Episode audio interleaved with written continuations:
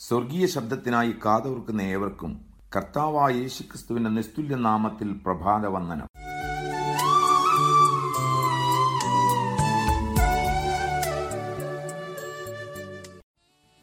F A C ലേഖനം ഒന്നാം അധ്യായത്തെ അടിസ്ഥാനമാക്കി നാം ക്രിസ്തുവിശ്വാസിയെക്കുറിച്ചുള്ള ദൈവത്തിന്റെ നിത്യപദ്ധതി എന്താണെന്ന് മനസ്സിലാക്കി. രണ്ടാം അധ്യായത്തിൽ നിന്നും നാം ക്രിസ്തുവിശ്വാസിയുടെ ജീവിതത്തെപ്പറ്റിയാണ് ചിന്തിക്കുന്നത്.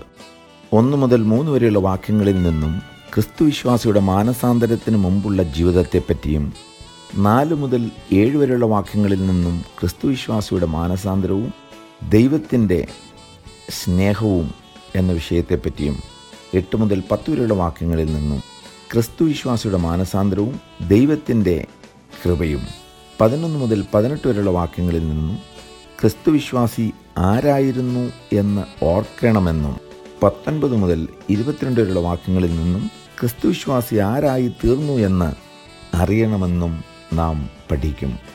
പാപം ചെയ്യുന്ന നാളിൽ മനുഷ്യൻ മരിക്കുമെന്ന് ദൈവവും മരിക്കില്ലെന്ന് പിശാജും പറഞ്ഞു. പിശാജിനെ വിശ്വസിച്ച മനുഷ്യൻ പാപം ചെയ്തു. പാപം ചെയ്തപ്പോൾ മനുഷ്യൻ മരിച്ചോ എന്ന ചോദ്യത്തിന് പിശാജ് പറയും മരിച്ചില്ല പക്ഷെ ദൈവം പറയും മരിച്ചു. സത്യത്തിൽ ഈ രണ്ടുത്തരങ്ങളും ശരിയാണ്. ഇവിടെ പിശാജും ദൈവവും മരണമെന്നാൽ എന്താണ് അർത്ഥമാക്കിയതെന്ന തിരിച്ചറിവാണ് ആവശ്യം. ദൈവം ആത്മിക മരണത്തെയും പിശാജ് ശാരീരിക മരണത്തെയുമാണ് അർത്ഥമാക്കിയത്. പാപം ചെയ്ത ആദം ശാരീരികമായി ആ നിമിഷത്തിൽ മരിച്ചില്ല. തൊള്ളായിരത്തി മുപ്പത് വയസ്സായപ്പോഴാണ് ആദം മരിച്ചത്. പക്ഷെ പാപം ചെയ്ത നിമിഷത്തിൽ തന്നെ ആത്മീകമായി ആദം മരിച്ചുപോയി. ഒന്നാമത്തെ ആദമിന്റെ പാപത്തിലൂടെ മനുഷ്യവർഗം മുഴുവനും മരണത്തിന് അധീനരായി. എന്നാൽ ഒടുക്കത്തെ ആദാമായ യേശുക്രിസ്തുവിലൂടെ ദൈവം മരണമെന്ന പ്രശ്നത്തിന് എന്നേക്കുമായി പരിഹാരം വരുത്തിയിരിക്കുന്നു. ഇന്നത്തെ ചിന്ത മാനസാന്തരത്തിന് മുമ്പുള്ള നമ്മുടെ ജീവിതവും മാനസാന്തരം നമ്മിൽ വരുത്തിയ മാറ്റവും. രണ്ടാം അധ്യായം ഒന്ന് മുതൽ മൂന്ന് വരെയുള്ള വാക്യങ്ങൾ. അതിക്രമങ്ങളാലും പാപങ്ങളാലും മരിച്ചവരായിരുന്ന നിങ്ങളെയും അവിടുന്ന് ഉയർപ്പിച്ചു. അവയിൽ നിങ്ങൾ മുമ്പേ ഈ ലോകത്തിന്റെ കാലഗതിയെയും ആകാശത്തിലെ അധികാരത്തിനും അനുസരണക്കേടിന്റെ മക്കളിൽ ഇപ്പോൾ വ്യാപരിക്കുന്ന ആത്മാവിനും അധിപതിയായവനെയും അനുസരിച്ച് നടന്നു. അവരുടെ ഇടയിൽ നാം എല്ലാവരും മുമ്പേ നമ്മുടെ ജഡമോഹങ്ങളിൽ നടന്ന് ജഡത്തിനും മനോവികാരങ്ങൾക്കും ഇഷ്ടമായത് ചെയ്തും കൊണ്ട് മറ്റുള്ളവരെ പോലെ പ്രകൃതിയാൽ കോപത്തിന്റെ മക്കളായിരുന്നു.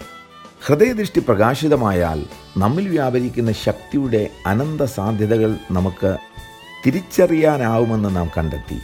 ആ ശക്തിയാണ് യേശുക്രിസ്തുവിനെ മരിച്ചവരുടെ ഇടയിൽ നിന്നും ഉയർത്തെഴുന്നേൽപ്പിച്ചതെന്നും നാം തിരിച്ചറിഞ്ഞു. അടുത്തതായി ശ്രദ്ധേയമായൊരു സത്യം പൗലൂസ് വിളിച്ചു പറയുന്നു.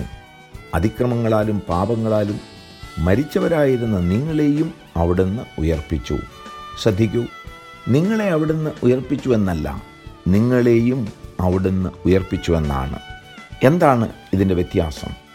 യേശുക്രിസ്തുവിനെ മരിച്ചവരുടെ ഇടയിൽ നിന്നും ഉയർപ്പിക്കുവാൻ കർത്താവിന്റെ കല്ലറയിൽ വ്യാപരിച്ച അതേ അത്യന്ത ശക്തി നമ്മിലും വ്യാപരിച്ചു.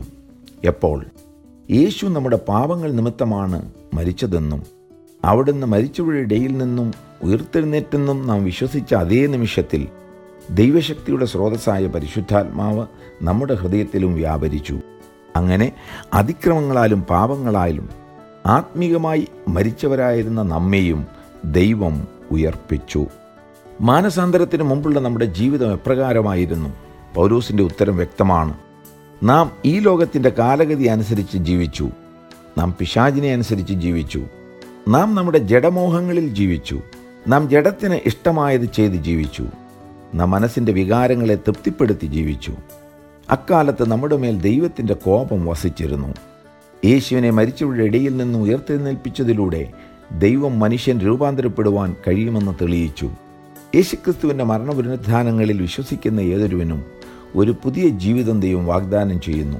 മാത്രമല്ല യേശുവിന്റെ മരണ പുനരുദ്ധാനത്തിലൂടെ മനുഷ്യനെ അവന്റെ ശാരീരികവും ആത്മീയവും നിത്യവുമായ മരണത്തിൽ നിന്നും ഉദ്ധരിക്കുവാൻ അവിടുന്ന് ശക്തനാണെന്നും കൂടെ ദൈവം തെളിയിച്ചു.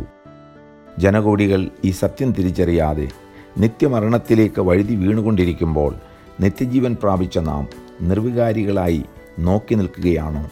ഈ സത്യം അവരെ അറിയിക്കുവാൻ നമുക്ക് കടപ്പാടുണ്ടെന്ന് തിരിച്ചറിഞ്ഞ് ഇനിയുമെങ്കിലും സുവിശേഷത്തിന്റെ സാക്ഷികളാകാം. അതിനായി പ്രാർത്ഥിക്കാം.